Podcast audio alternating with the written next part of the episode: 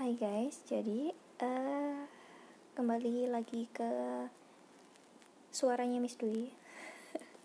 Jadi untuk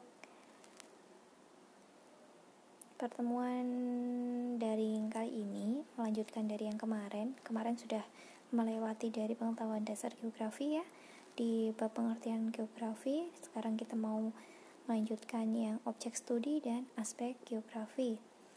Nah, kalian bisa buka sambil buka bukunya ya, di halaman 8 itu ada objek studi dan aspek geografi. Nah, kita masuk ke dalam objek geografinya dulu. Jadi, di objek geografi itu kan pasti di setiap disiplin ilmu pasti memiliki objek yang menjadi bidang kajiannya. Nah, objek di bidang ilmu geografi ini terdiri dari objek material dan objek formal. Objek material itu berkaitan dengan substansi materi yang dikaji. Sementara untuk formal atau objek formal, geografi itu berkaitan dengan pendekatan atau cara pandang yang digunakan dalam menganalisis substansi objek material. Nah, dari objek material itu terdiri dari beberapa bagian. Yang pertama itu ada objek litosfer. Nah, pada bab-bab berikutnya kita akan mempelajari mengenai objek material. Nah, ini adalah gambaran dasarnya dulu aja ya. Di litosfer itu adalah lapisan batuan yang membentuk bentang alam seperti pegunungan, terus plato, dataran rendah, terus lapisan tanah. Nah, atau lebih mudahnya kalian mengingat atau memahami kalau litosfer itu adalah lapisan batuan yang menyelimuti bumi. Lalu ada biosfer. Biosfer itu lapisan kehidupan yang meliputi kehidupan binatang ataupun tumbuhan. Lalu ada yang ketiga, atmosfer. Itu adalah lapisan udara yang terbentuk atau yang membentuk iklim dan cuaca. Yang keempat ada hidrosfer, itu adalah lapisan air. Terus yang terakhir itu ada antroposfer. Nah, antroposfer itu adalah dinamika penduduk seperti manusia, kehidupannya di permukaan bumi termasuk jumlah penduduk, sistem sosial, ekonomi politik, terus budaya dan teknologi. Nah, objek material ini juga dikaji pada disiplin ilmu lainnya seperti geologi, hidrologi, biologi, fisika, kimia. Nah, ilmu ini adalah salah satu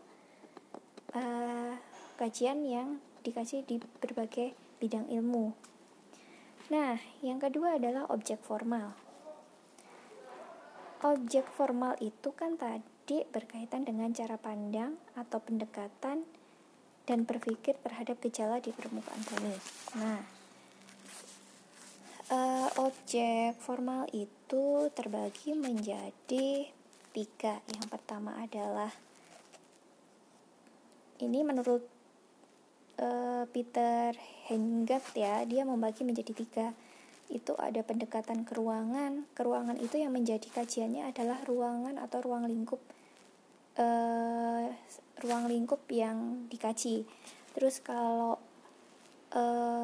kelingkungan itu adalah manusia yang menjadi kajiannya. Sedangkan kalau pendekatan kompleks wilayah itu adalah manusia dan ruangan tersebut yang dikaji atau gabungan dari keruangan dan kelingkungan. Jadi ada 3 pendekatan menurut Peter Henggert, yaitu ada pendekatan keruangan, pendekatan kelingkungan, dan pendekatan kompleks wilayah. Contohnya dari pendekatan keruangan itu adalah di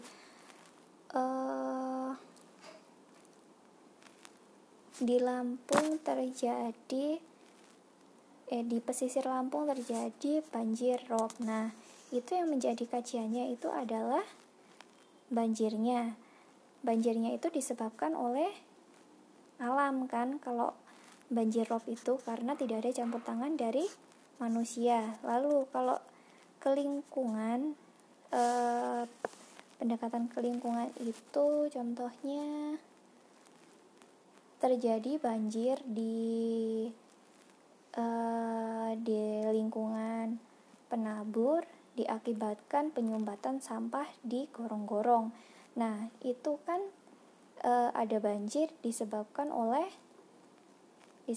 oleh manusia karena ada tindakan manusia yang membuang sampah sembarangan. Lalu kalau kompleks wilayah itu adalah gabungan dari kelingkungan dan keruangan.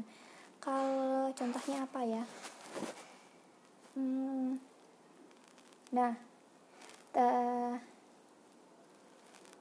Lingkungan contohnya itu terjadi tanah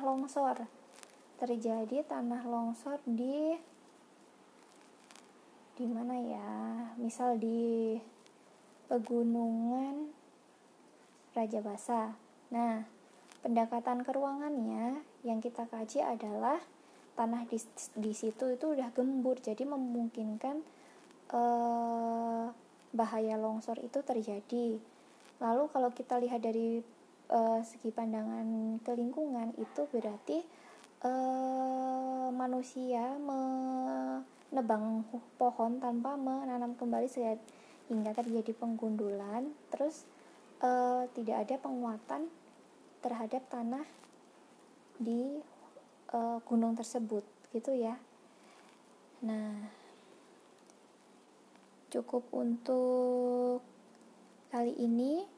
Di objek studinya ada objek material dan objek formal. Nah, untuk pertanyaan yang mungkin kalian kurang paham bisa nanti kalian chat lewat grup Line atau WA. Terima kasih.